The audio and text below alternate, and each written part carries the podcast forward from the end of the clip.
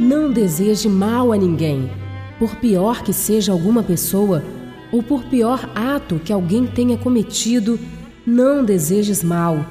Ao contrário, peça ao universo luz para aquela pessoa e perdão para os seus atos. Tudo que desejamos aos outros, seja lá o que for, retorna para nós. É a lei do pêndulo. Tudo que damos ao universo retorna para nós. Por isso, deseje sempre coisas boas, dê amor, compreensão. Todos erramos um dia. Quando você errou, não gostaria de ter recebido perdão e compreensão?